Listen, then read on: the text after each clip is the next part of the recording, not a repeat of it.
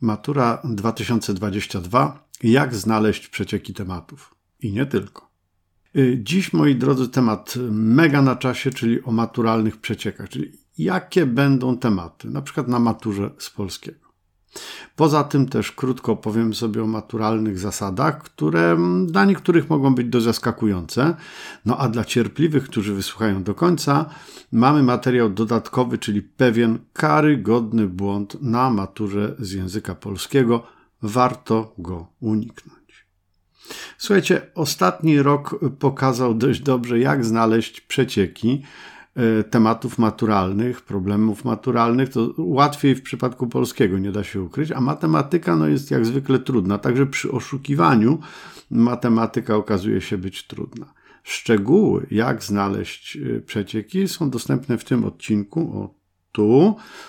To dla tych, co słuchają na YouTubie, a jak zwykle ci ze Spotify'u muszą sobie znaleźć y, odcinek o maturze 2021.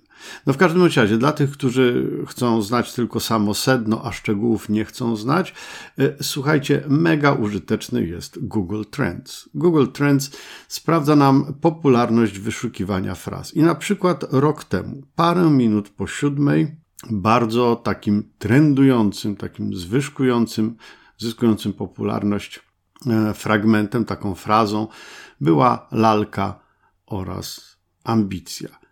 I to zainteresowanie trwało tak od parę minut po 7 do 8.45, co jest logiczne, bo o 9 zaczyna się matura, czyli 8.45 najpóźniej już trzeba się wylogować. I cóż się okazało? No i okazało się, że rzeczywiście temat o lalce i o roli ambicji w życiu człowieka był. Mamy w ogóle takiego maturalnego jasnowidza z Podlasia, bo to właściwie tam, na Podlasiu, popularność tej frazy tak wyskoczyła w górę.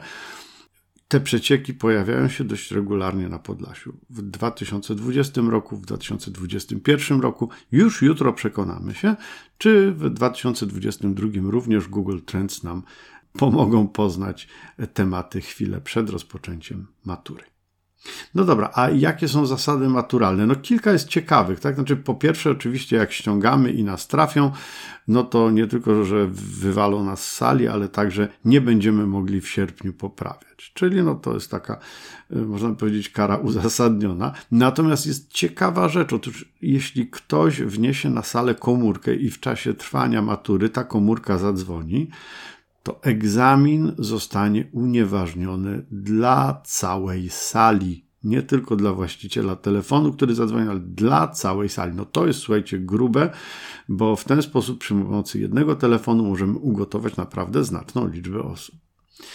Przed wejściem na egzamin maturalny trzeba się wylegitymować, czyli trzeba mieć dowód osobisty lub paszport. No i tu się pojawia pytanie, bo przecież zdajemy to we w naszej własnej szkole, więc ciekaw jestem, czy w praktyce zapominalscy zostaną wpuszczeni, no bo nauczyciel sprawdzający, no tak, no Kowalski, znowu zapomniałeś, tym razem dowodu zapomniałeś, matole, no ale wchodź, pisz tę maturę, y, czy też powie, no Kowalski, znam cię od lat trzech czy tam czterech, ale sorry, nie masz dokumentu, nie wejdziesz. To jest ciekawe. E, do tego jeszcze maturzyści muszą mieć długopis z czarnym wkładem. Czemu nie niebieskim, właściwie nie wiem. A mogą sobie wnieść na salę także ołówek. Okay. Dozwolona, słuchajcie, jest woda mineralna, ale musi być bez etykiety. I chusteczki higieniczne też są dozwolone, ale bez opakowania. E, dlaczego? Nie mam pojęcia, co ta etykieta i opakowanie przeszkadzają. Jakieś pomysły? Macie jakieś pomysły? Ja trochę nie wiem. Rozumiem, że można by przy użyciu butelki z wodą mineralną, już prędzej przy użyciu chusteczek można byłoby jakoś tam ściągać trochę, ale etykieta i opakowanie od chusteczek chyba w tym ściąganiu roli by nie odgrywały, chyba że ktoś ma jakiś naprawdę ciekawy pomysł. A podczas egzaminu z matematyki możemy mieć linijkę, cyrkiel oraz kalkulator prosty. No i konia z rzędem temu, kto zna różnicę między kalkulatorem prostym a kalkulatorem krzywym. No dobra, na koniec dzisiejszego króciutkiego odcinka błąd. Słuchajcie, cały ten odcinek powstał tak naprawdę z inspiracji pana Łukasza, który wytknął mi błąd y, i któremu bardzo za to dziękuję, bo to jest błąd językowy, który ja robię od, od zawsze.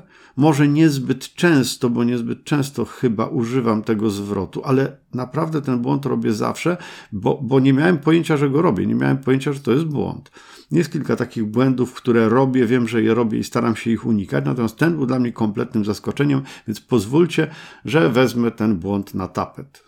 To znaczy, no, na tapetę oczywiście. Y, czy na tapet. No właśnie, jak się mówi, słuchajcie?